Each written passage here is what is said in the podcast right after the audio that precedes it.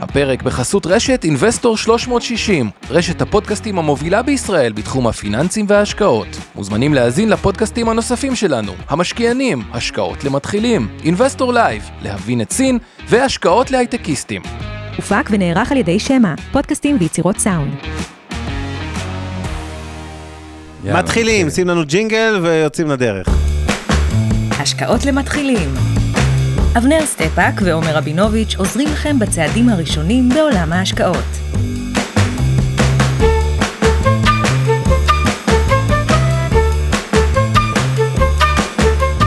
ערב טוב, עומר רבינוביץ'. ואנחנו במסע להודו היום, ואני לא רוצה... לפני שאני הולך לחתום בלשכה. כי אני עשיתי את כל בעיית הסאונד, מסתבר. עזוב, אנשים לא אה, אה, יודעים את זה, ומה משותף להודו ולתל אביב 90? זה ככה, אל תענו לי ישר, אל תענו לי ישר, אמרתי בזה, כל אחד מדע תל אביב שיחשוב. 90, ה-90 חברות הגדולות בבורסה? אתה- לא, הם לא הגדולות בבורסה, תל אביב 90 הישראלי. כן. אה, כאילו אה. אחרי- הבאות אחרי כן? ה-35, כן. אה. אני חושב שאני יודע להגיד. אוקיי, אז אה, ככה, כל אחד ייקח עוד איזה כמה... אה, שניות אה, לנחש, אה, מה המשותף? הן השיאניות.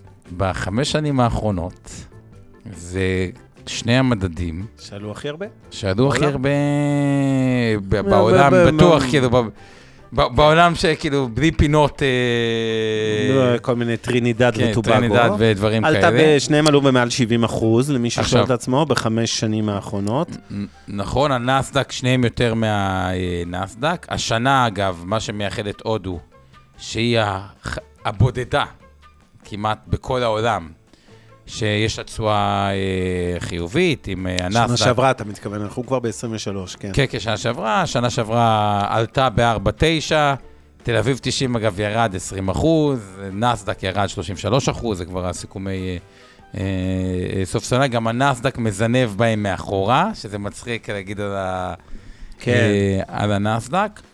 אה, אגב, המאכזבת ביותר אה, מבין כל הקטגוריות, היא גם אפשר להגיד, עם אה, הודו אתה משווה אותה לתל אביב 90, את אה, סין אתה יכול להשוות ליתר 60, מה שנקרא S&P 60, כן. שזה מהמדדים הפחות טובים בעולם כן. בחמש שנים ה- ה- ה- האחרונות. אז יש לנו פה אה, 60 עם סין, הודו עם תל אביב 90, אה, אבל י- יש, יש מן המשותף רגע בין אה, ישראל להודו, אני אגיד רק את ה... אה, בכמה דברים, ובכמה דברים מאוד אה, אה, שונים, ואז נצלול יותר להודו, ואני אגיד גם את דעתי, האם לדעתי זה שוק מעניין או לא מעניין אה, אה, להשקעה, אבל הן המדינות שעדיין נחשבות בשיטת, נקרא להם המשולש, אה, יותר דומה למשולש, או מלבן עם אה, ראש אה, משולשים, מהבחינה שהמבנה הדמוגרפי... אני אוהב את זה שהוא מתחיל לתאר דברים ש... אני לא מצליח להבין מה אתה לא, רוצה ש- ש- ב- ב- שהמבנה- באמא שלך, אני לא יודע ש- מה המאזינים יבינו. כן. שהמבנה הדמוגרפי שלהם, אוקיי. ככל שהוא יותר אה, משולש ולא משולש הפוך, הוא, יותר בריא. כלומר, הרבה צעירים, הרבה כוח אדם עובד, הרבה כוח אדם עובד עתידי, מה שאי אפשר להגיד לדוגמה על סין, ששם נכון. יש בעיית כוח עבודה. נגמרים העובדים בסין, זה- שזה משהו שלפעמים אנשים underestimated, כאילו בו, הנושא, ה- נקרא לזה דמוגרט, דמוגרפיית אה, עבודה, כי בלי שיש כוח עובד, זה אה, מייצר מהר מאוד אינפלציית שכר, ומייצר מייצר הרבה מאוד בעיות, בעיות, אה, כן. אה, מבניות, אז אה, זה המשותף. מה שמאוד רחוק, ישראל כבר מדינה שהעובדים בה יחסית יקרים. כן. ובהודו עדיין גם זאת. השכר כן, הודו, הודו בגדול, יש נמוך. דיון שלם שנקדיש היום להודו מול סין, אבל הודו בגדול סוג של מחליפה חלקית את סין. זה יותר עמוק מזה, היא, היא, היא לא מחליפה, ההבדל המהותי בין הודו לבין אה, אה, סין, זה שסין בגדול היא, לא רוצה להגיד אנטי-מערבית, אבל היא והמערב לא רואים עין עין בעין. הודו הרבה יותר קרובה למערב, אה, סתם כנתון מעניין, וואטסאפ, הרבה אנשים שואלים מי השוק הכי גדול של וואטסאפ בעולם. על פניו זה נראה ברור שארצות הברית, ממש לא. כן. בהודו יש 417 מיליון משתמשים יותר מכל תושבי ארצות הברית. בוואטסאפ. שאגב, הרבה פחות משתמשים אה, בוואטסאפ. בארצות הברית, כן. אין להם בעיה עם חברות מערביות שייכנסו, וגם, צריך להגיד את זה, גם ההודים בעולם, בארה"ב, עושים חייל, כלומר אין אנטגוניזם. מי זה כן. מנכ"ל, מנכ"ל מייקרוסופט, החברה... כן, רבים? מהמוצלחים ביותר הם נדל, הודים. מטרוניק, המשכיל המ- מאוד. המדיקל דיווייס הכי גדולה בעולם, היה שם בחור אומר. כן. לו... פגשתי צריך אותו, להוסיף דו- שהם גם עם תרבות בריטית מהשנות נכון, הכיבוש דו- השלטון הבריטי. דוברי אנגלית, ויש להם עם המערב הרבה במשותף, וכביכול, על פניו, הנתונים הבסיסיים האלה, אה, שמים אותה, והאוכלוסייה האדירה, כ- כ- כלהיות, ה- כנקודת פתיחה מאוד מאוד טובה. אגב, הודו צפויה באיזה שנה להיות הכלכלה הגדולה בעולם? אין לי מושג באיזה שנה זה קורה, תספר לי. אז הצפי הוא ב-2075 וואי, וואי, וואי. להיות הכלכלה הגדולה בעולם, זה ככה לפי התחזיות. אני צופה וה- שאתה ו- תחיה. והיא תהיה, ה- ה- כאילו, לפני איזה כלכלה? הסינית. כלומר, כן. עד אז כבר ארה"ב היא יורדת לא, למספר ברור שלוש. שארצות הברית זה זה כבר... אז אה, סין צפויה מתישהו לעבור את ארה"ב, אני לא זוכר את השנה המדויקת. אחרי זה הודו תעבור את אה, סין, וגם תהיה טוב. מדינה ארה"ב כזאת. בוא, אנחנו רגע פאוז קצר, חלקי. אנחנו עם פינת המכפילים אה, על המסך. אז כמו שאתם רואים פה, הודו בחמש שנים 72 אחוזים. ישראל, המדד של תל אביב 90 בערך 70 אחוז. אתם רואים שונות אדירה בתוך ישראל, בין המדינות הגדולות לבינוניות לקטנות, אוקיי? תל אביב 35 זה הכי גדולות, עלה רק ב-17 אחוזים. האמצע עלה ב-70 אחוז, זה התל אביב 90, ואילו המניות היתר, או חלק מהיתר, SMA 60, ירדו בכלל בחמש שנים. אם נסתכל רק על, נקרא לזה מתחילת שנה שעברה, המדדים, אה, למעשה הודו בלטה מאוד בעלייה של חמישה אחוזים, בזמן שכמעט כל הבורסות, למעט אנגליה, שלטה בשיעור דומה, כולן היו בסימני מינוס.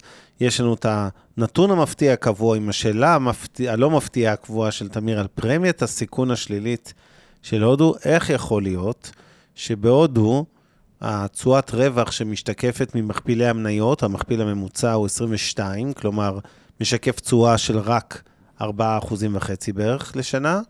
איך יכול להיות שהאג"ח שלו בהודו מציע תשואה יותר גבוהה מהמניות, פער גם גדול של 3%, 7.3% לשנה אה, באגרות חוב, תשואה לפדיון, לעומת 4.4 אה, בלבד במניות. למה שמישהו ילך כבר להשקיע בהודו, יקנה בכלל מניות ולא יקנה אג"חים? אז זה מאוד מזכיר את הדילמת הדירה בישראל. הרי היום על אג"ח של חברה אחלה, אתה מקבל יותר מהתשואת שכירות של דירה. נכון. אז זה קורה רק במצב אחד, ש...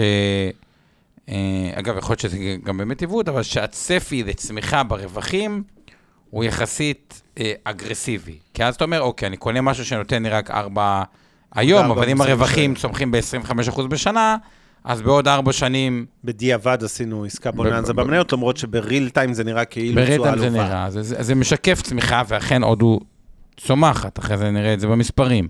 כן. אה, אז זו הסיבה המרכזית. ולמה לדעתך אגרות החוב של הודו בכל זאת, עזוב רגע את ההשוואה למניות, בוא נשווה אותם לכל שוקי העולם של אגרות החוב, אז אנחנו רואים שבארצות הברית זה 3.8 אחוז, ישראל 3.6, באירופה בין אה, 2.5 בגרמניה ל-3.7 באנגליה, צרפת באמצע, סין 3 אחוז, יפן שואף לאפס, למה הודו הוא בכזה מחיר, אה, אז קודם כל, כזאת תשואה גבוהה לפדיון? אז קודם כל, אם היינו שמים לכם את ארגנטינה או טורקיה בתוך טוב, הדבר לא, הזה, לא. אז המצב היה אה, אה, שונה, אבל זה בדרך כלל נובע מאינפלציה. ככל שיש אינפלציה, בכלל, בעולם, איך שהאג"ח עובד, יותר כן. גבוהה, כי מה שמסתכלים בדרך כלל על תשואות, זה תשואות ריאליות ב- ב- כן. במדדי האג"ח. האינפלציה, אגב, הנתון המדויק, הוא, הוא, תכף אני אגיד לכם את הנתון המדויק, אבל זה, זה, זה, זה מאוד קשור לנושא האינפלציה בדרך כלל. אוקיי, מעניין. הגיוני, כמובן. טוב, ועוד משהו לפני שצוללים להודו, שאתה רוצה להגיד על העולם. אני מזכיר, עשינו סשן, אה, אני חושב, אה, מאוד מעניין על תחזיות לשנה הבאה, ואתם מוזמנים אה, אגב, האינפלציה באמת בהודו, היא- הוא היא- רלוונטי. זה, זה אזור השישה אחוזים, אחוזים. כלומר, כן, אוקיי. בכל אופן, אז דיברנו על עיקרי התחזיות שלנו לשנה הזו, ואני נשאר איתן בעמדתי. אני רוצה להגיד, היום בבוקר הייתי בפגישה באחת מהחברות הגדולות, שרואות את מצב המשק. אתם יודעים, כל חברה שעוסקת איכשהו באשראי, בין אם זה ויזה קל ישראכרט מקס או חברות סליקה למיניהם וכולי, כולן רואות הרי את הפדיון היומיומי בעסקים, מה קורה ב... בקניונים, מה קורה בחנויות, בירקנים, במסעדות, בתי קפה וכולי, ואני די חזרתי עם uh, אותה מסקנה שהמשק אכן בהאטה שתתפתח להערכתי גם ממש למיתון. ורואים את זה בפדיונות, רואים את זה גם במניות שעוסקות בעיקר בצרכן, זה אגב תמונת ראי הפוכה להודו. בהודו ה upside הגדול הוא הצרכן, בישראל כרגע זה ה downside, זאת אומרת, ירידה פוטנציאלית בצריכה הפרטית, בהרבה מאוד מגזרים, במילים אחרות מיתון, או לכל הפחות האטה, מה שנקרא, ואני חושב שלמרות האמור לעיל, שאני צופה שנה לא קלה בכלל לכלכלה הישראלית, אה, אני חושב שאנחנו נדרדר במהירות, מי שראה את הדוח של ה-OECD משלשום, ישראל מקום רביעי בעולם, בצמיחה העולמית, באמת אה, הרבה מאוד מדינות. אנחנו נידרדר בשניות, מ-0 ל-100, או מ-100 ל-0, בארבע שניות. ושוב, אני מנתק את זה רגע מהפוליטיקה, אנחנו נידרדר מהר קודם כל כי יש קריסה בהכנסות ממיסים, בגלל ענפי הנדל"ן וההייטק, וזה נכון לכל ממשלה שלא הייתה היום, גם אם לפיד היה נשאר ראש ממשלה. בנוסף, יש כן מרכיב פוליטי של הממשלה הזאת, שמתכוונת, מתכננת להגדיל משמעותית את צד ההוצאות בתקציב, ואז כשאנחנו רואים את הקריסה ממיסים שהייתה קורית בכל מקרה, יחד עם עלייה בהוצאות הממשלתיות, מן הסתם זה אומר גירעון כבד יותר, והדברים האלה לא נשארים רק ברמת ממשלה ומדינה, בסוף הדברים מחלחלים גם למגזר עסקי. אגב, גם מבחן ג'פניקה. ואבטלה, מה זה מבחן ג'פניקה? זה אני לא מכיר. אתה לא מכיר? לא, זה כמו מדד ההמבורגר של לא, זה? אה. ג'פניקה היא לא מסעדה מאוד יקרה. נכון, רשת מסעדות היא רשת אסיאתיות. מסעדות, אגב, דווקא שמטולה לפעמים מוכרים אליה יותר, כי זה מסעדה שאתה יכול לקבל שירות כ... כאילו יחסית זולה בתוך הקטגוריה של כן, יחסית, הסושיות. כי כי זה שזה יותר לא מאוד יקר, אבל יש שם מבחן כמה אה, בתקופות, כמה מבקשים קנקני מים לעומת שותים אה, קולה זירו, כמו שאתה או מים מינרליים. או דברים כאלה. לא, לא מים מינרליים, קנקני מים. אוקיי, ומישהו אמר לי סתם, דיברתי עם אה, מישהו שיש פי שתיים קנקני מים מאשר שנה שעברה, כאילו, ב- ב- או בתקופה האחרונה. המקבילה. איזה קטע. שזה מראה שאנשים, כי כשאתה חושב, הדבר הראשון שאתה חושב שאתה אוכל, כאילו איפשהו, אני מזמין את הקולה ב-12-13 שקל, או 11, מה שזה לא היה, או נשתה את זה כבר בבית, וכאילו, זה מקום שיגיד, כן, לא מסובך לחסוך בו, אבל זה מראה על תודעה. זה, זה מדהים, כי היום ישבתי בצהריים באיזה מסעדה ובתל אביב, ואז שאלו המלצר, אתם... להביא לכם מים?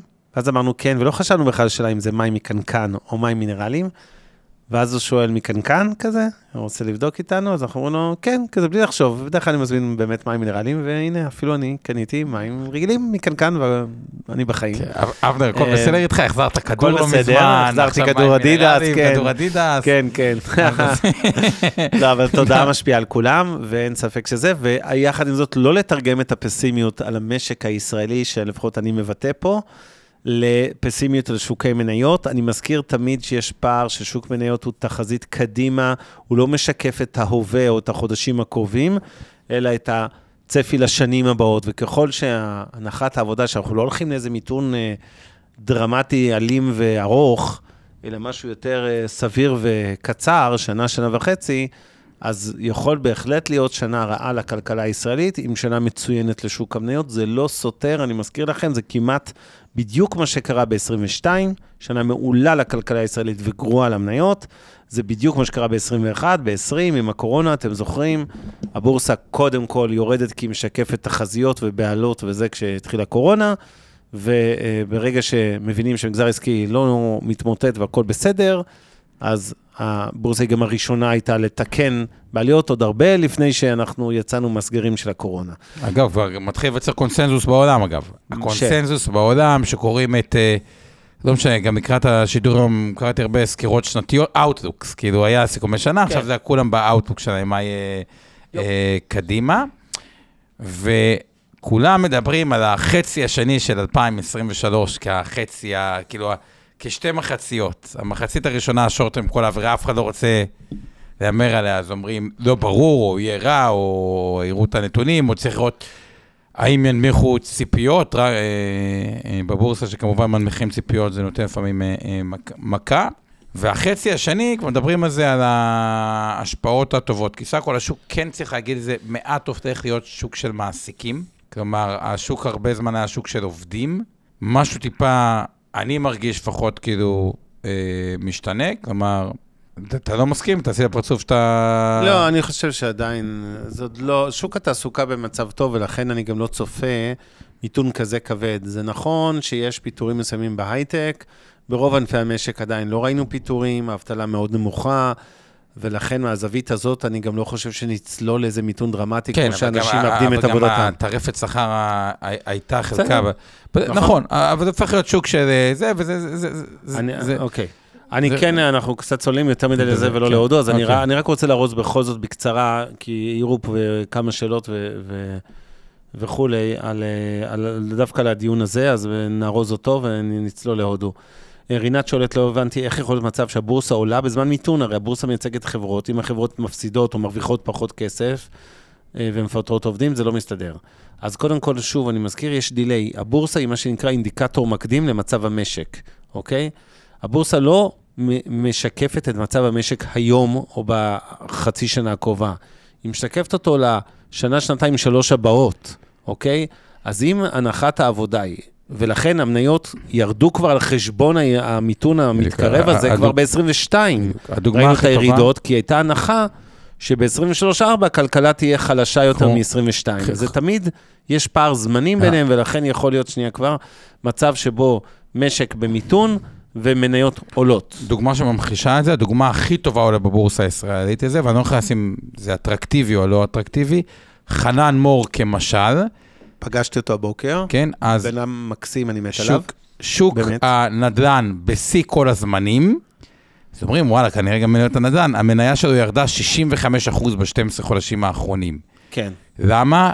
השוק צופה שקצב המכירות העתידי, סלש מחיר המכירות העתידי, ירד. סלש הזה, יהיה יותר בבעיה, וזה לא רק חנן מור ספציפית, כי אומרים, אוקיי, זו חברה כן, מעט ממונפת. גם אאורה, שזה התחדשות עירונית, שדווקא אני רואה קפצה היום ב-8 אחוזים, כן. אבל גם היא ירדה ב-12 חודשים האחרונים ב-20 אחוז, למרות שהנדל"ן בארץ הוא בשיא כל הזמנים, אה, מה שאומר שהקרקעות שלהם שוות יותר על פניו, אה, וכו', כי הוא צופה איזושהי פגיעה מסוימת. אז זה ממחיש נגיד את מה שאבנר אמר בכיוון השני, השנה מעולה לנדל"ן, שהבורסה כבר צופה איזושהי פגיעה עתידית. כן. טוב, ולגבי אופיר, שאלתך, הערתך, אתה אומר שה... רוצים אולי להקפיא עליות בארנונה, חשמל ומים מהממשלה החדשה וכל מיני צעדים שאמורים להקל על יוקר המחיה, האם זה לא יפנה כסף לאנשים להמשיך לצרוך? אז זה טריקי, זה כן קצת יפנה כסף, ברור שאם נשלם פחות על ארנונה זה, אז כאילו נשאר לנו יותר כסף פנוי לצריכה. מצד שני, אה, הכסף הזה לא בא מהשמיים, הוא בא מהגדלת הוצאות ממשלתיות, כן? אה, אם מחיר הדלק אמור לעלות, או כי המח- נניח, אה, או הארנונה וכולי, כי יש התייקרות של עלויות במגזר הציבורי באמת, ולא מעלים בפועל את המחירים של הארנונה, דלק, מים, חשמל וכו', אז קצת עובדים עלינו, אנחנו בסוף משלמים את המחיר הזה, רק לא משלמים אותו בכיס בחשבון ביומיומי, אבל משלמים אותו מלמעלה. ובעתיד אה, יתבטא נניח תיאורטית, זה עלי- עליית מיסים, או קיצוץ בשירותים אחרים, כי בסוף יצטרכו להתגבר על גירעון ענק. אנחנו שמים את 22, סיימנו עם, עם עודף כנראה לא קטן, מצב די נדיר אגב, אחת השנים הכי טובות בכלכלה הישראלית מבחינת לא רק הצמיחה, אלא באמת העודף אה, בהכנסות ממיסים. ואנחנו נכנסים לשנה שכמו שאמרתי, על אוטומטי כבר מתחילה במינוס שמן, ואם עוד יגדילו את ההוצאות, אז בכלל. ולכן זה, יש פה איזה אפקט מקזז, נקרא לזה, בין העניין הזה שיש לך יותר כסף בבנק, לבין העניין הזה שיש גירעונות שמנים ברמת אה, מדינה. להמשיך רק את הדוגמה של אה, רינת שאמרה, אז נניח חנן מור, כדי לקחת חנן מור, ושוב, לא המלצה ולא זה, אה, את זה, כן. אה, או אאורה כדוגמה, נניח מחירי הנדל"ן ירדו רק ב-3% שנה הבאה, שזה כאילו, וואי, פגיעה, הנדל"ן ירד, יכול להיות שהמניות יקפצו, כי השוק כבר תמחר יתר על המידה. כלומר, כן. זה הכל גם הרבה מה מתומחר, טוב. שבדרך כלל בירידות זה פסימיות יתר. בוא נמשיך הלאה. יאללה, הודו, הודו. הודו, הודו. הודו, הודו. ונתחיל מהסוף, אנשים רוצים להשקיע בהודו. ומני כותב פה, אה, אם יש כזה פער במכפילים, אה, אה, אלא ששאלה למה בתי השקעות אה, מתירים להשקיע רק במדד של S&P ולא בשווקים נוספים, זה לא בתי השקעות שמתירים או לא מתירים, בואו נעשה סדר. בחסכונות הפנסיוניים, מי שקובע את המסלולים זה משרד האוצר, רשות שוק ההון. הם פעלו כבר לפני כמה שנים לצמצם אה, את כמות המסלולים שיש, ולכן, אה, לצערי, יש אה, היצע יחסית מצומצם, נגיד S&P 500, ואין אופציה תיאורטית אה, ברמת מסלול לקנות נניח סתם 20% מהכסף, מסלול הודו או, או 5% מהכסף. יחד עם זאת, בין בטריידים, בין בבנקים, בין ב-IRA שאתם מנהלים לעצמכם את הכסף, מי שעושה את זה, כמובן יכול לקנות תעודות סל על הודו בצורה פשוטה ולהיחשף לשוק בהודו. יכול כמובן גם לקנות מניות ספציפיות. אני חייב להגיד, לפני שנגיד את הערת האזהרה הקבועה שלנו, שעם כל אמונתנו, אמונתי, בשוק ההודי, שכרגע טקטית הוא קצת יקר, אבל עדיין בראייה לטווח ארוך הוא שוק מאוד מאוד מאוד מעניין בעיניי. זה שוק פינצטה, זה לא שוק שאמור להיות עכשיו 30% אה, מהמרכיב המניות שלכם, אוקיי? אז אם הוא יהיה כמה אחוזים, סבבה, אבל זה לא איזה שוק שזה, ולכן בשווקים כאלה אני פחות אוהב להתעסק ברמת הלבחור מניה, האם נקנה טאטה או ריליאנס או אינפוסיס או חברה הודית כזו או אחרת, אלא מעדיף לצורך הפשטות. לקנות תעודת צה"ל, או קרן נאמנות על הודו, או כל אחד מה שהוא רוצה, ו- וכולי. איך אתה מתחיל בלזלזל בכלכלה העתידית הגדולה בעולם? לא, לא מזלזל, אני להפך, אני אומר, אני מאוד אופטימי, אני רק אומר, לא בטוח שאנשים פה, אחד ממאה, אולי יתחיל לזכור לך במניות בהודו. כמו שאתה אומר, יש איזה כלכלה, ארה"ב ככה, שהיא דועכת, אז אה, נזלזל בה. סתם, בוא כן, נמשיך. עכשיו, אה, אני אה, חוש... צריך להגיד רק את הערת האזהרה, כי אנחנו מדברים היום על מניות ועל הודו. וכלכלות ואג"חים ופרמיות וכולי. אז כל מה שעושים הערב כרגיל אינו ייעוץ השקעות ואינו תחליף לייעוץ השקעות המותאם לצרכים ולנכסים של כל אחד מכם ידי יועץ השקעות מוסמך. אם נזכיר פה מניות, הרגע זרקתי שלוש שמות של מניות בהודו, לשם הדוגמה, זה רק למטרות חינוך פיננסי, אבל אם אנחנו מזכירים, צאו מנקודת הנחה שמיטב מחזיקה אותם בתיקי השקעות הגמל פנסיה, השתלמות, קרנות הנאמנות ותעודות הסל שלה, ואינבסטור 360 אה, מחזיקה אותה עבור הלקוחות שלה בתיקי הלקוחות. ולכן יש לנו אינטרס נכון. במניות שאנחנו מזכירים. שוב, אני תמיד מדגיש את זה, אנחנו לא פה בשביל להמליץ לכם עכשיו על מניה כזו או אחרת, אלא לדבר על קונספטים, על כלכלות, על חינוך פיננסי, להסביר מושגים, להסביר מה קורה בעולם, אקטואליה של שווקים. אה, נא לא לתרגם את זה לייעוץ השקעות ולהמלצות ספציפיות. אז אני רוצה שנתחיל מ-30 אלף רגל, ואז נתחיל אה, לצלול. אז בואו כן. נסתכל רגע, אני אוהב להסתכל אה, אחורה בזמן, אז נבין מה בעצם השתנה. 1980, ארה"ב הכלכלה הגדולה בעולם, יפן אחריה, אירופה גם עם איזה הגמוניה, גרמניה, צרפת, אה, אנגליה, ואינדיה מקום 13. 2022, ארה"ב הגדולה בעולם, צ'יינה אחריה, יפן אחריה עדיין, גרמניה היחידה שנשארת מבין האירופאיות, אה, אינדיה כבר חמישית בעולם, כשהצפי הוא פה ב-2075, אני אה, קופץ רגע הרבה קדימה. שנים. תהיה אוקיי. הגדולה בעולם. ארצות, צ'יינה הגדולה בעולם עם uh, הודו, ארה"ב יורדת למקום השלישי, אינדונזיה, שאינדונזיה בכלל הופיעה ב-15 כלכלות הגדולות בעולם, צפויה להיות הכלכלה הרביעית בעולם, וסופר מפתיע, אני חושב שכמעט ואף אחד לא ידמיין מי השלוש הבאות אחרי אינדונזיה. כן. החמש... אף אחד כמעט לא חושב על זה, אני רק אגיד, המקום התשיעי זה גרמניה, אז תבינו מה יש לנו לפני זה. ניגריה, לפני זה, פקיסטן, הכלכלה השישית בגודלה בעולם. מטורף. מצרים, בגלל דמוגרפיה, הכלכלה השביעית בגודלה בעולם, כי לוקחים את הדברים האלה. ברזיל. טוב, זה בעוד 50 שנה, תחזיות, קחו בערבון לא, מוגבל. נכון, כן. ויפן כבר בכלל איפשהו אה, אה, מאחורה, וצרפת כבר אה, 15. אה, אז רק, עכשיו, לא, על מה התחזיות האלה מבוססות? הרבה מזה זה אותו המשולש, הנושא הדמוגרפי. זה די לפי בדיוק דמוגרפיה. מה אתה רוצה להגיד על הדמוגרפיה ההודית מול הסינית? זהו, אז, אז אנשים, אני, אני רוצה להגיד באופן כללי, הם underestimate את הנושא של אה, אה, דמוגרפיה באופן כללי. כי מי שמבין את הנושא של דמוגרפיה, עכשיו זה מאוד קשור גם לנושא של כאילו צמיחה כלכלית, אבל נכון. דמוגרפיה עם צמיחה כלכלית, ודווקא בתור ישראלים אנחנו כן יכולים להבין את זה. אני חושב שאם הייתם שואלים בן אדם לפני 50 שנה, האם מחיר דירה בתל אביב יכול להגיע ל-100 אלף שקל למטר, או משהו, כאילו, הזיה כזה. אתה יודע מה, אני חושב שלא יכולו לדמיין את הבן אדם שישאל בכלל את השאלה.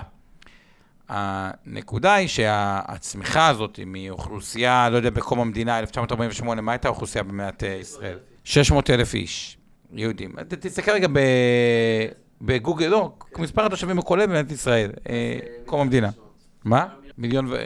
ה- ה- הצמיחה הזאת של האוכלוסייה בצורה כזאת דרמטית, כן. עם צמיחה כלכלית, היא משהו שהוא מייצר אפקט שמאוד מאוד קשה להבין אותו, ומייצר פה תעשיית בנק... תחשבו על הבנקים הישראלים שהיו כלום, והם עכשיו תאגידים ענק, בתי השקעות, חברות ביטוח, פתאום זה גופים עם מיליוני לקוחות, שכאילו... כן. אני חושב שאפילו במיטב יש יותר לקוחות ממספר היהודים בכל מדינת ישראל, כאילו, כגוף חדש. כמספר ה... האוכלוסייה. בערך במדינת מיליון וחצי לקוחות אמ, שאנחנו מכירים, את התעודות זהות ישראל. שלהם. את תעודת ויש- הזהות שלכם? יש עוד מיליוני לקוחות שאני לא מכיר, כי הוא לא, קנה אני קרן ענות לא, אבל זה. יותר מכל אוכלוסיית מה? מדינת ישראל בקום המדינה. אה, זה כן, בסדר. שתבין, אה, אה, אז האפקט הזה נורא גדול, אה, אה, ומהבחינה הזאת, אז הודו חווה את האפקט הזה. אגב, האפקט השני שאנשים, קשה להבין אותו, כי בב- בישראל צמוד קרקע זה נחשב לטוב או לא טוב? הרבה פעמים נחשב לטוב, יקר, אומרים, אה, יש גבול לקרקע ודברים אה, כאלה, ו- ו- וזה עולה מאוד יקר. קחו מדינות כמו, אה, בדמוגרפיה שלילית, צמודי קרקע, הם שווים אפס, כי כל מקום שהוא רחוק, או זה, הוא, הוא, הוא, הוא, אוכלוסייה, הוא ננטש. כלומר, כן. דמוגרפיה שלילית, נגיד כפר, לגור בכפר, הכפר לאט לאט ננטש, כי כאילו המבוגרים אה, נשארים, הילדים לא רוצים לגור אה, אה, בכפר, ואין את הדם החדש הזה שמגיע בשביל ההתעברות. אז נושא הדמוגרפיה הוא, הוא, הוא לפי משהו שהוא מעט אה, under אה, estimate. כן, אבי נותן פה שתי הערות מעניינות, כן? אנחנו בשנת 23, לא ב-1940, שכחתם את הרובוטית, את הרובוטיקה, את הבינה הביולוגית, כל הנושא של ח- בינה קוונטית, קוונטית, אה, אה, שהרובוטים האלה הם יותר חכמים מבני אדם, ואתם שוכחים את הווקטור הזה, כאילו אתם מתייחסים רק לדמוגרפיה, אה, כאילו זה לא, אז הוקטור חזות הזה, הכל. הוא, הוא עוד וקטור. הוקטור הנוסף, שהוא תזה שאני מאוד מקבל אותה, היא כשאתה ב-1950, רגע, אני חוזר, בארצות הברית, אבסולוטית, היכולת חינוך שלך היא הרבה הרבה יותר גבוהה מאשר היכולת החינוך של, אה, נקרא לזה, אה, מקומות אחרים בעולם, כי באמת האוניברסיטאות, הידע הכי טוב ישב, נגיד, לצורך העניין, בעולם המערבי. היום המצב אה, מאוד השתנה. אני יכול להגיד לך, לפחות ממקורות המידע שלי, אני כמעט בטוח שחלק מהפודקאסטים שאני שומע, הם ברמה לא פחות גבוהה מהרווארד ומדברים כאלה, כאילו, מ- מ- כאילו, ה- ה- היום זה עניין של חריצות, כלומר, תהיה חרוץ, אין שום בעיה של ידע. אתה יכול לעשות תואר בהרווארד, באינטרנטי שלהם, שהוא כמעט חינם, רק תהיה חרוץ. עכשיו, למה זה מוביל החריצות הזאת? דווקא לזה שתיאורטית במקומות דוברי אנגלית, כי עדיין רבע, חלק מהגדול הזה, שמי שחרוץ מאוד מאוד יכול להתקדם מבחינת הידע שלו, ואין את הגאפ הזה של ה-education, שזה גם צריך לצמצם. אפרופו אמרת, רובוטיקה, אפשר ללמוד הכל היום כמעט באמצעים אה, אינטרנטיים וקורסים, ואין את המכשול ה-education, שזה עוד יותר בוסט דווקא לכלכלות שהן... אה, עם כוח אדם אה, זול, כי כבר אין את, ה, אין את ההצדקה הזאת בכלל, את, הפרמיה היקרה, אגב, שזה חלק מהתזה האנטי-ישראלית. שאומרים, על מה לשלם מתכנת ישראלי כל כך הרבה, האם הוא בהכרח כל כך יותר טוב מכל המתכנתים במקומות אחרים בעולם?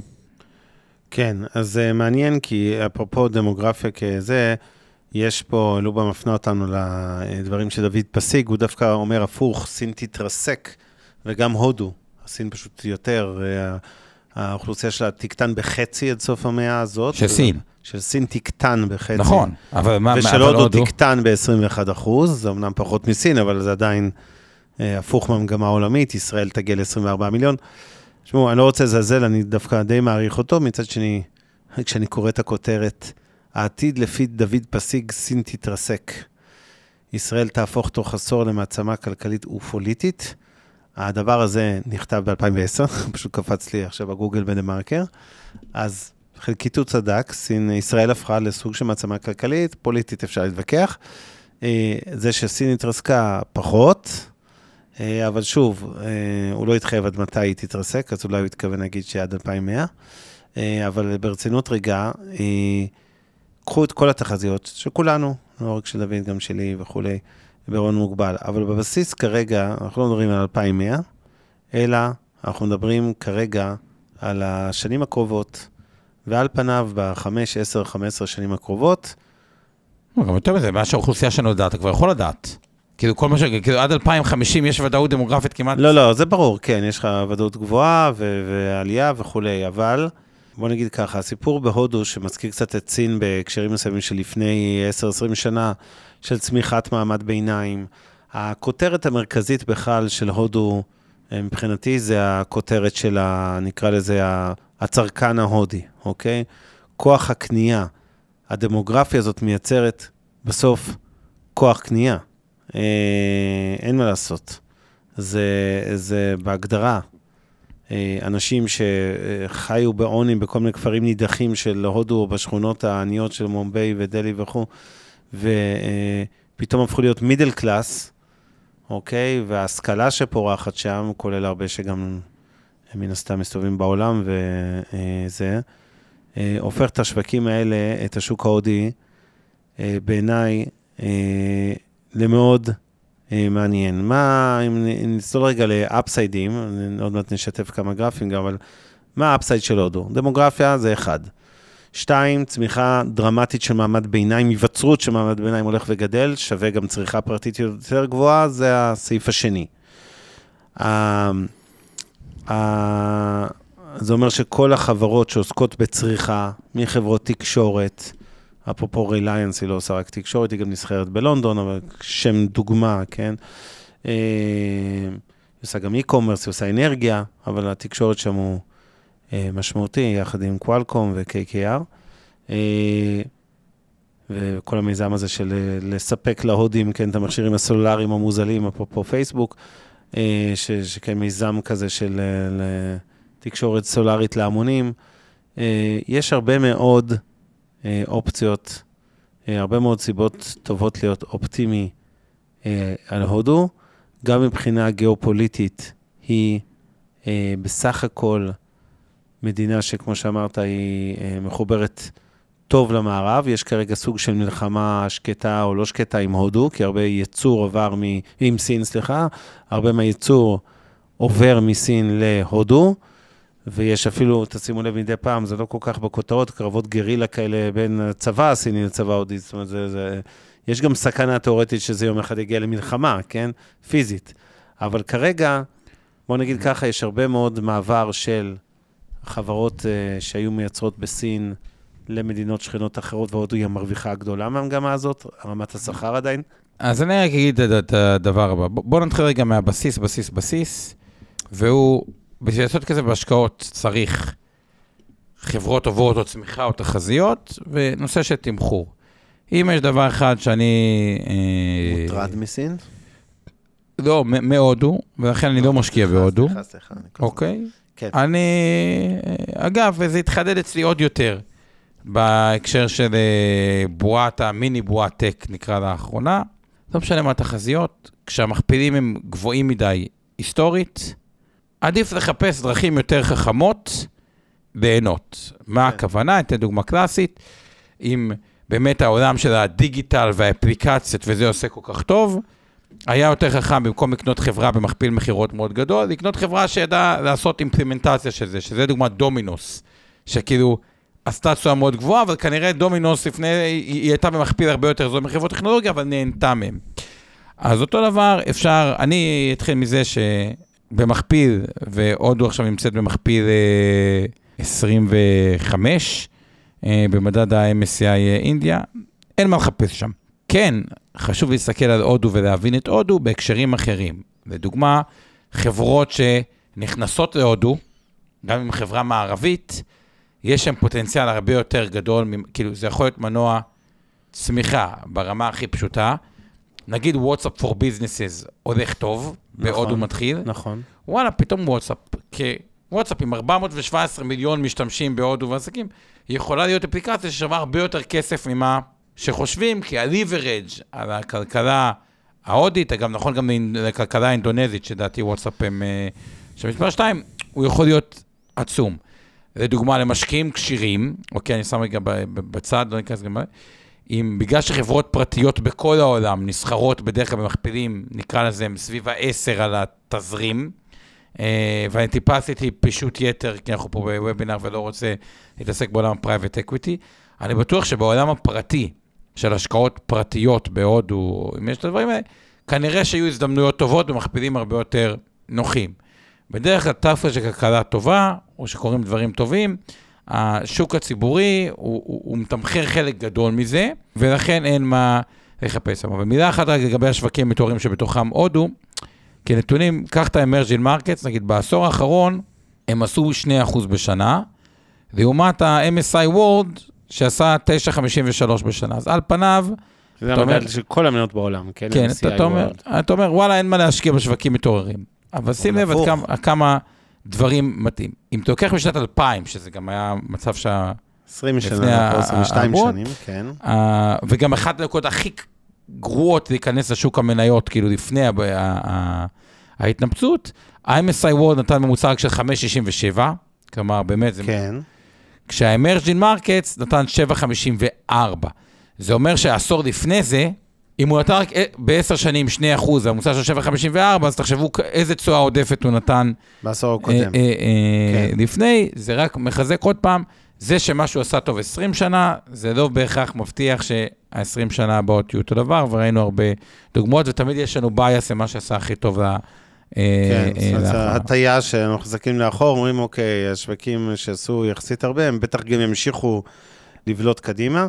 אני רוצה להגיד עוד דבר חשוב, וזה השערי מטבע, ובעיקר, תראו, הודו, כמו הרבה שווקים אה, אה, מתפתחים, אה, וגם שווקים מתעוררים, ה-Imagine Markets, אה, שווקים שבדרך כלל יש שם קורלציה שלילית עם הדולר. זאת אומרת, שוק המניות שם מרוויח מהיחלשות הדולר בדרך כלל, וכרגע זה נראה שהמגמה הכללית בעולם היא היחלשות הדולר, זה עוד איזה משהו שיכול לתת בוסט חיובי אה, להודו. ואם אני חוזר רגע לנושא של הצרכן ההודי, שהולך וגדל, וכמו שאמרתי, נכון. מתפתח שם מעמד ביניים, וגם יש שם לא מעט מיליארדרים. תיקחו, יש לא מעט חברות, יש בהודו, בעולם הצריכה, נקרא לזה חברות מקומיות, שעושות צריכה מקומית, נניח קוסמטיקה, לגז'רי, אה, כל מיני כאלה. חלק מהחברות זה צריכה גלובלית, מטאטה של המכוניות כידוע, לא שהיא עושה רק מכוניות, ו... יש גם תת ה-IT, ה-TCS, אני שם אותה רגע בצד כי זה B2B, אבל אלה שעובדות מול הצרכן, B2C, מה שאנחנו קוראים to Customer, אז יש המון פעילויות של e-commerce, המון פעילויות של חברות תקשורת, קוסמטיקה, לקז'רי אה, וכולי, שנהנות מהמגמה הזו של ההיווצרות מעמד ביניים ומעמד גם עשיר וגידול בצריכה הפרטית. וזה לפחות אני מאוד אוהב שווקים שיש לך 10-20 שנים ודאות יחסית גבוהה, לא מאוד גבוהה, אבל יחסית גבוהה, שהדמוגרפיה תנצח, כלומר שהשווקים האלה זה, ומעבר לדמוגרפיה יש אפקט כפול, זה גם הצמיחה של התושבים, אבל זה גם הצמיחה של המעמד ביניים, בדיוק מה שקרה בישראל בדיוק, אז ריבית דריבית נקרא לזה, במרכאות, זה, זה אפקט כפול לטובת... אז קודם כל, חברות שפועלות בשוק המקומי, בין אם זה חברות זרות שבאות לעבוד בהודו, בין אם זה חברות הודיות שעובדות בתוך הודו, מול הצרכן, זה האזור העיקרי שאני הייתי מתמקד בו היום, כי אני אומר, אוקיי, אה, התזה הבסיסית, הפשוטה, ה-common sense, הגון הבריא, בלי להיות עכשיו אה, מומחה מספר אחת להודו, ואני לא הייתי במשלחת של מיטב שלך לפני כמה שבועות, היה משלחת עולמי שלנו, שבאמת חזרו בהתלהבות רבה מהודו, זה גם נתן לי קצת השראה להיום, אבל... אה, בוא נגיד ככה, הקייס הבסיסי שמוחזק, הכלכלה הזאת הולכת ונהיית מעצמה אה, גלובלית ענקית, הצריכה הפרטית במגמת אה, התחזקות עם כל המעמד ביניים וכולי, ובסוף זה פרמטר אחד. פרמטר שני לטובת הודו, או נקרא לזה בתוך שוק המניות ההודי, או איזה חברות, זה כל החברות B2B, אוקיי? כל מי ש... אתם יודעים שבהודו יש הרבה מאוד חברות תוכנה, מזכיר קצת תוכנה ישראלית. אני לא מדבר על הייטק במובן. לא, הלואו-טק של חילן, הייטק. מל"ם, בסדר, בדיוק, חילן, מטריקס, מל"ם, מטריקס, כל אלה. חברות נס טכנולוגיות, כל הדיגיטציה. כן. כן, אלה חברות, שאגב, חלקן גלובליות, כן, אינפוסיס, אה, טאטה, TCS, כלומר, הן לא אה, עובדות רק על הודו, כן, הן פשוט, במקרה, הן חברות הודיות, אבל הן מן הסתם מוכרות לכל העולם. מנצלות את הארביטראז' הגלובלי של עלויות שכר, כי המתכנת ההודי יותר זול מהמתכנת הממוצע בעולם, כרגע, כשהוא גר בהודו, לא כשהוא עובר לסיליקון וואלי ברילוקיישן. החברות האלה, כלל האצבע שהן צומחות בין פי 2 ל-2.5 מהתמ"ג העולמי, זאת אומרת שהצמיחה העולמית היא 3 אחוז, הרווח שלהם יצמח ב-6-8 אחוז. כרגע, אגב, אפילו צומחות בערך ב-10 אחוז כל אחת מבחינת, ה- גם בהכנסות וגם ברווח כל שנה. זה מסביר, אם נחזור לטבלת המכפילים שהראינו לכם שם, שהמכפיל בהודו לא זול, הוא 22, ולכאורה זה משקף תשואה של 4.5% לשנה בסך הכל ממניות. אבל שוב, אם looking forward, לא על ההיסטוריה, אלא על העתיד, אה, השוק לא ההודי פרייס. צומח. לא יכול להיות שכן, אז אני לא בטוח להגיד על הטקטיקה, שהאם זה עכשיו הזמן להשקיע בהודו, אני לא בטוח שזה בדיוק ה... אנחנו אף פעם לא יודעים לתזמן שווקים, אה, ובטח שאחרי שנה של... הדרכים החכמות שהשוק להיכנס הזה-. לי- זה מרגיש... דרכים חכמות זה תעודות סל וקרנות לא, אמנות. ניתן ולא לכם את התעודות סל, אני, ניתן לכם עוד רגע את התעודות סל ואת את- את הדברים האלה. הנקודה היא, אני באמת חושב שכאילו, הסיבה שנגיד LVMH, מעיינת האופנה, כן. חברה שעשתה אגב בעשר שנים האחרונות תשואה טובה, 300 אחוז, אגב היא קרובה לשיא כל הזמנים, היא, בגלל מדינות כמו הודו, כי הם קנו הרבה אה, צריכה מזה LVMH, זה לואי ויטון ו- ועוד כל מיני כאילו ברנדים אה, אה, של לקצ'רי, היא צמחה בגלל המעמד הביניים הזה, אבל היא לאו דווקא חברה הודית. מה, מה שקורה פעמים שמניה צומחת, חברות שלאו דווקא זכאיות למכפיל גבוה, מקבלות אותו בגלל הפלואו למדדים, ויש לי חשש שזה קצת המקרה. תשמע, אני, אני יכול להבין את זה, בואו נתחיל מהסוף. שוק המניות בהודו לא זול, זה לא איזו הזדמנות אה, בוננזה. באופן כללי, אני פשוט אוהב שווקים שכשהמקרו חזק, יש קייס טוב, לא לשנה הקרובה, אלא ל-20 שנים הקרובות, אז אני אומר לעצמי, אוקיי, זה שוק שכנראה שוק המניות שלו אמור לתת תשואה עודפת על שווקים אחרים, במיוחד אחרי שהיסטורית לפחות הוא היה בפיגור אחרי רוב השווקים, ואני לא מדבר על היסטוריה שהשנה החולפת, אלא אה, תלוי שוב באיזה מדד ולאיזה שנים, ובראייה באמת ארוכת טווח. ויש לו בעיות אחרות, זה פחות השלטון כמו בסין, שם יש יותר את האוליגרכיה ההודית, את המשפחות העושר הגדולות, אה, אפרופו טאטה ריליינס וכו', אה, אני מסכים פה עם נובה.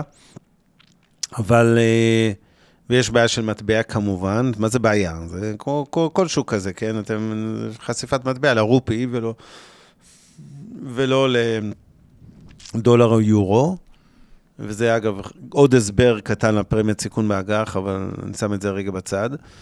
ולכן בעיניי, בסוף בסוף בסוף, זה כן שוק מעניין, יכול להיות שטקטית זה לא הטיימינג כנראה האידיאלי להשקיע בו, אבל שוב, בראייה ארוכת טווח, אני לא בטוח שזה כל כך משנה אם קנית את זה עכשיו, או בעוד אה, חצי שנה, אם, אה, אם נהיו שם אה, מחירים יותר אה, רגועים.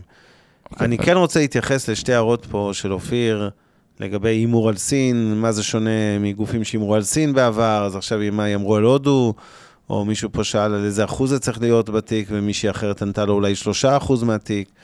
אה, אני אגיד ככה, אה, אמרתי את זה בהתחלה ואני אחזור על זה שוב.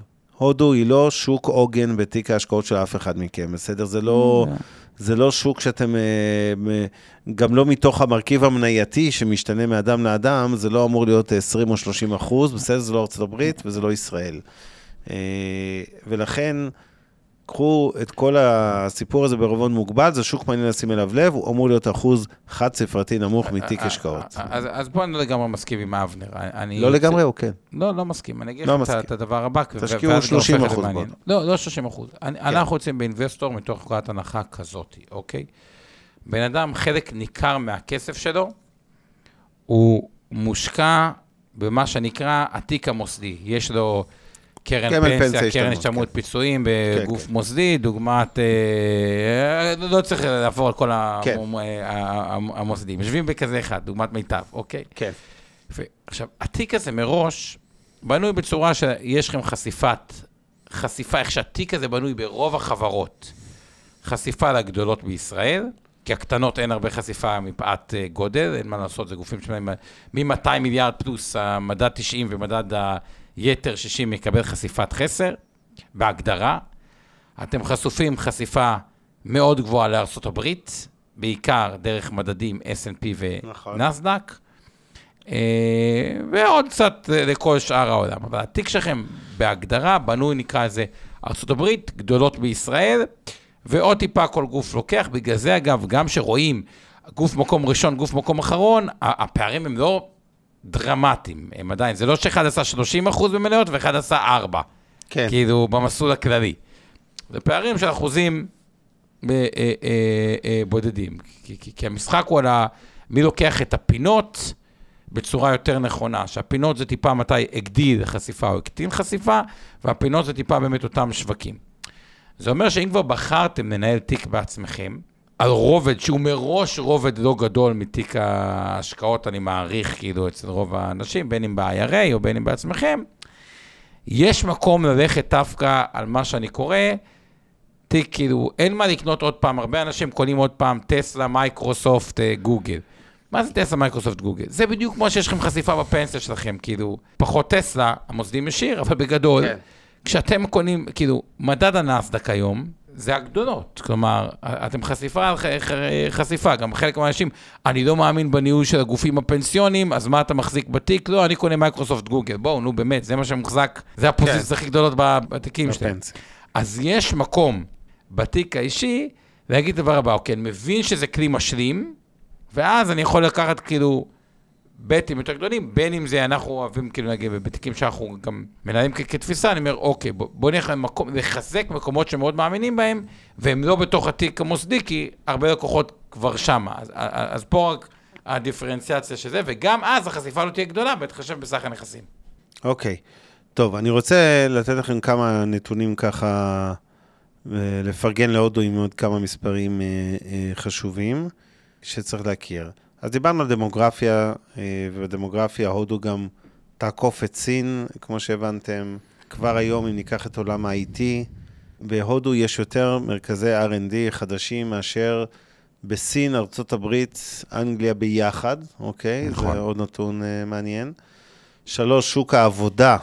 העובדים הסינים, נקרא לזה, זה משאב כבר במחסור, הולכים ונגמרים so called, בהודו עדיין, מבחינת אוכלוסייה צעירה בגיל העבודה, נגיד 20 עד 64, שזה המסה הקריטית, בוא נגיד הפוטנציאל שם נראה הרבה יותר מבטיח, במיוחד בהתחשב בזה שמדינה צעירה יותר וצומחת יותר בא- באוכלוסייה שלה. מה ששוב מושך הרבה מאוד חברות גלובליות, בין אם זה לייצר, אפרופו צווארון כחול בהודו, ובין אם זה אה, להעביר אה, מרכזי פיתוח ותוכנה ומשרות צווארון לבן להודו, שהיא גם הרבה יותר זולה מן הסתם מהמערב. זו עוד נקודה חשובה. דיברנו על הצריכה הפרטית שבמגמת עלייה. שוב, זה שוק שעובר מודרניזציה בכל השווקים, משוק התקשורת שלו, תשתיות, הכל מן הסתם אה, בבנייה. גורם ניטרלי, הייתי אומר, בניוטרל הייתי שם את האינפלציה, היא לא נמוכה, אבל היא בשליטה ומספרים סבירים, 5-6 אחוז. זה נראה אה, בהחלט סביר. בנגטיב אני תמיד אשים מטבע, לא בגלל שאני חושב שמשהו רע צריך לקרות ספציפית לרופי, אין לי מושג, אבל תמיד המטבע שזה לא דולר, אירו, שקל, אז תמיד אישיו בעיניי בכל שוק. זה לא אומר שאני הולך לגדר אותו, כי אם בסוף חשיפה מטבעית עקיפה באמצעות אותן מניות היא קטנה, אז אה, אין לזה הרבה משמעות. יש, אה, הודו קולטת אה, המון על חשבון סין, נקרא לזה, בכל הגידול הזה של מרכזי אה, פיתוח וייצור, שזה אה, מאוד אה, משמעותי.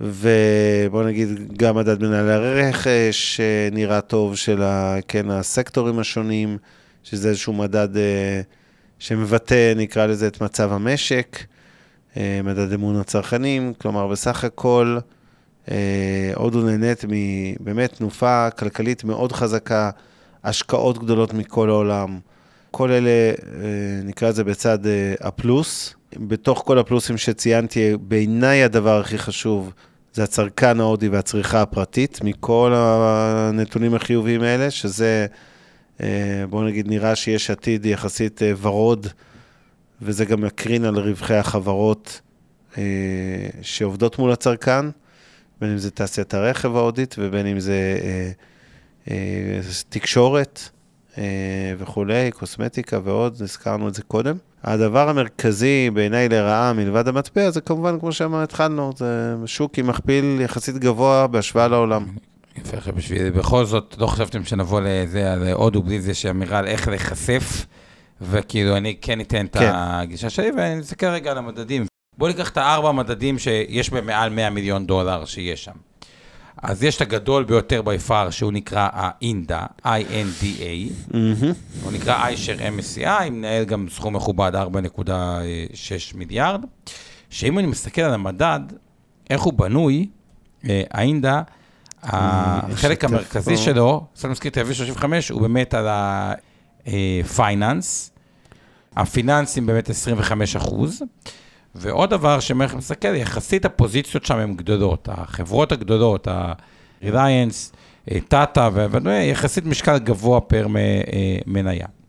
בקצה השני, יש ETF שנקרא סמין. העשר החברות הגדולות הן מהוות 45% מהמדד. הסמין, הוא נקרא לזה, קראו לזה תל אביב X35, אז מה שמעניין שם... כאילו החברות דרג 2 כן. בגודל, כן. אז מה שמעניין שם, קודם כל יש שם 400 החזקות, כלומר, העשר החזקות המרכזיות מהוות רק 11% מהמדד, אז זה 400 חברות, הרבה פחות מוטה פיננסים, הוא מוטה אינדסטריאל, כאילו... נכון. זה מדד עם 21% ממנו זה, זה אינדסטריאל אה, אה, וכו'. ואני אגיד לכם, בתחושת בטן, קשה לדעת מה יהיה, אבל בתחושת בטן, אם כבר רוצים להמר על הודו, יכול להיות שהייתי יודע איך קונה במקום את האינדה, שזה המדד המרכזי ביפר עם החברות הגדולות, אולי את הסמין. למה? כי זה היה נכון לגבי מדד שמסתכלים על סטטיסטיקות ממש ארוכות טווח, בדרך כלל מניות ה-small cap וה-mid cap נותנות תשואה עודפת מה-large cap. מה הסיבה לזה? זה לא תמיד חייב להיות ככה, זה גם תלוי בעשורים ותלוי בדינמיקות. מה הסיבות? שב-small cap, וכשאנחנו מדברים במדינה צומחת, אז זה יכול להיות על סטרואידים, זה בדיוק מה שקרה בישראל. יש חברות שפעם היו קטנטנות, ובמקרה נפחות גדולות. דוגמה קלאסית בארה"ב היה אמזון. כן. הייתה קטנטנה וזה. אה, אגב, גם אבנר, שאתה התחלת את מיטב כדוגמה, עזוב את המניה. כשאתה התחלת את מיטב כגוף, כן, אבא שלך, יותר נכון, כן. אתה דור הנסיכים, מה שנקרא. נסיכים זה... מה? נסיכים זה בפוליטיקה, אבל כן, אוקיי. אה, זו החברה קטנה, שהפכה להיות חברה, אי אפשר להגיד חברה גדולה, אבל חברה נגיד בינונית. בינונית אוקיי? מינוס. בינונית מינוס, כן. אוקיי? אני צוחק. אה, הרבה יותר קשה לעשות מכפלה של פי עשר בבנק גדול. פועלים, כאילו, כן. לצורך פי עשר ודברים כאלה. ומי שרוצה בית ממש רחב, כאילו, לא על זה, אז הסמין, הוא מציע אסמה, הוא מציע אה, 400 אה, חברות, ואם במקרה כמה מהם יהפכו כאילו לגדולות, אז, אה, אז זה יכול להיות כאילו באמת אה, משמעותי, אבל שוב, זה דינמיקות שמאוד מאוד מאוד קשה לדעת ההתפתחויות. אז יש או על הגדולות, שזה האינדה, שבאמצע יש עוד שתי אה, אה, מדדים, שזה ה... שני מדדים. שני מדדים, EP, EPI, שזה של wisdom tree, שמי שרוצה להבין את ההבדל בינו לבין האינדה, ה-EPI קצת פחות, אבל לא משמעותית, הוא, הוא, הוא קצת פחות מוטה פיננסים מהאינדה, ומחזיק יותר אה, החזקות. עדיין העשר החזקות המרכזיות זה 38% מהמדד, כלומר כן יש משקל גדול גדולות, זה לא כמו הסמין, אבל זה 418 מניות, בסוף כן יש זנב ארוך וקצת פחות אה, אה, מוטה, אז יכול להיות שזה גם אפשרות. ו- ויש את ה-iShares אינדה 50, שזה ממש אינדקס על ה-50 אה, חברות. כלומר, על פניו יש לי תחושה שהייתי הולך על ה... בגלל הודו, בגלל מדינת צומחת, על יותר, כאילו, או EPA, ה-Wisdom Tree, או אולי יסמין, אפשר גם את האינדה, לא הייתי בהכרח רק על גדולות, אבל טוב, וכרגיל נזכיר שזה לא Mm, ייעוץ או. המלצה לביצוע השקעה באף אחת מהן. אה, טוב, נראה לי שסיימנו בזמן. אז אנחנו רוצים להודות לכל מי שהיה איתנו, שיר פלדמן שעשה תמלול, אורי שמע, אורי טולדנו משמע פודקאסטים, שלא רק אה, פידקסט לנו היום, הוא גם פתר את התעלומת אה, בעיית הסאונד, וגם הביא לנו את הבשורה הגדולה של גיק טיים. וכמובן כן, שאנחנו רוצים להודות לכם. לכולכם על זה שהצבעתם לנו והבאתם אותנו למקום אגב, השלישי מכל המיליוני פודקאסטים בישראל, בפרט מקום ראשון בהשקעות, מה הכוונה? אה, כן. כן. אגב, אתה יודע, אתה אה, יודע, אתה יודע, המקום הראשון והשני זה יודעים בדיוק, כמה זה הצביעו, יודעים כמה. הצביעו? אף אחד לא לא יודע, סודי. אי אפשר לדעת. בכל אופן, ויכול להיות תודה שזה על לכם. חודו של קול. תודה ש- לצוות, עמי ארביב, אורן, אור חלמיש ואורן ברסקי, לכן אמרה לי שעזר לי מהצד שלנו, מבין גדול של הודו. נראה לי שיהיה לנו לילה טוב, וניפגש שוב בשבוע הבא, כרגיל. כרגיל. תודה לכם, לילה טוב. מעוניינים ללמוד יותר על עולם ההשקעות? האזינו לפודקאסטים נוספים שלנו. המשקיענים, אבנר סטפק ועומר רבינוביץ' בתוכנית אקטואלית עם כל מה שחם בעולם ההשקעות. Investor 360 Live, אורן ברסקי ועומר רבינוביץ' מארחים את בכירי שוק ההון ומבינים את הטרנדים החשובים לשנים הקרובות. להבין את סין עם יובל ויינרב, עם כל מה שרציתם לדעת על הענקית מהמזרח. השקעות להייטקיסטים עם צח איציק, שיבנה איתכם תוכנית כלכלית להגשמת החלומות שלכם, והפודקאסט ההשקעות למתחילים, לכל מי שעושה את צעדיו הראשונים בעולם ההשקעות.